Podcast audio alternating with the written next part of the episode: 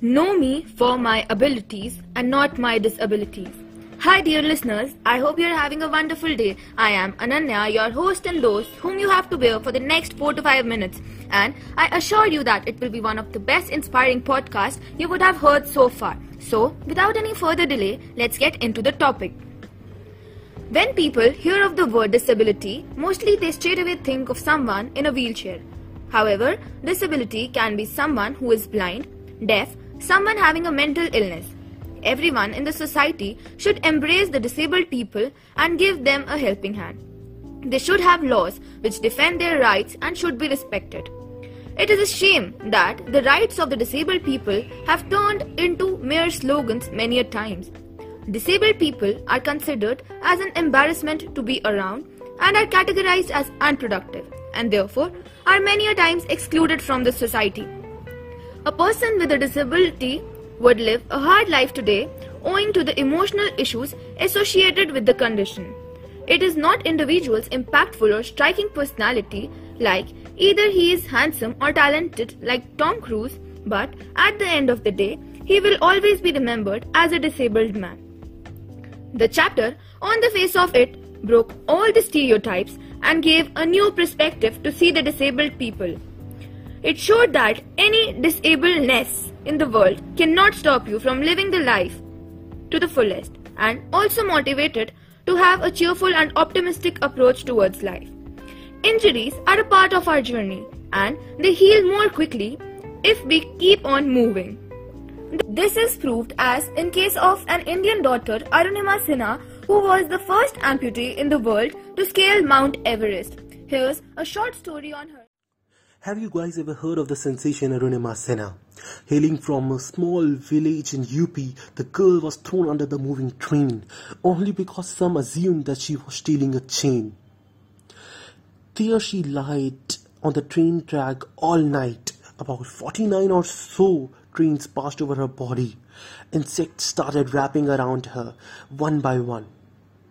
But there she was, lying on that train track, having lost both her legs, yet facing the Grim Reaper straight into her eyes, hoping for a lock to hold.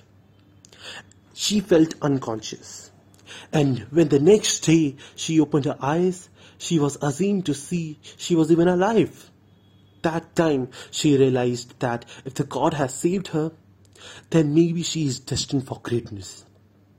Maybe she ought to do something that she has not done yet. She decided that she will climb Everest. There she was, having lost both her legs, but determined enough to climb the highest mountain on this world. She finally mustered up courage and goes to Bachendri Pal, the youngest Everest climber.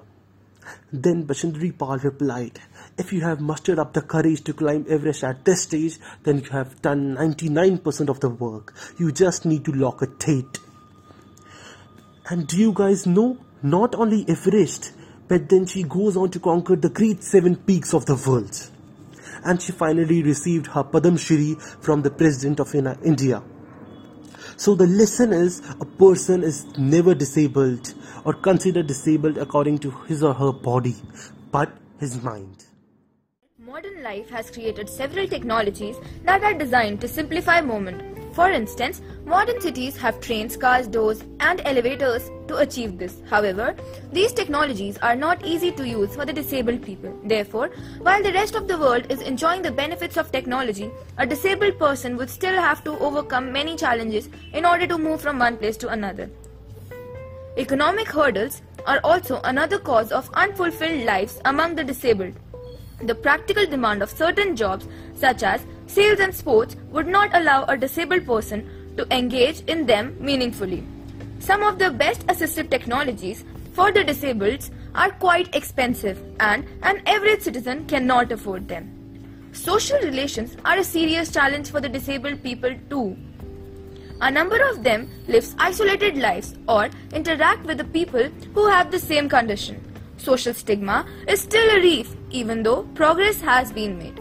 Additionally, finding a life partner or marrying someone would also be a laborious process because of the physical and psychological implications and challenges which the couple could face. We salute the courage and dedication of the families and other advocates who have tirelessly worked to improve the lives of these deserving citizens. We all can make this goal a reality by using a language that reflects our respect for the people with disabilities. While the language you see is important, it is equally important that you demonstrate your respect for the people with disabilities through your behavior. First and foremost, among them is to be treated with dignity and respect and not just sympathy. At the end, I would like to conclude by saying that when something bad happens in your life, you have three choices. You can either let it define you, let it destroy you, or you can use it to strengthen you. And the third option is the best to choose. I hope I didn't bore you much and you genuinely enjoyed the time you spent here. Thank you so much for being patient and hearing me and coming till the end. Our team would like to thank Tamanna ma'am for giving us this great opportunity. This podcast is brought to you by my team. Devam for editing and conceptualizing the things, Anmol and Priyansh for giving the shape to the script, and of course me, Ananya, for hosting this today's podcast.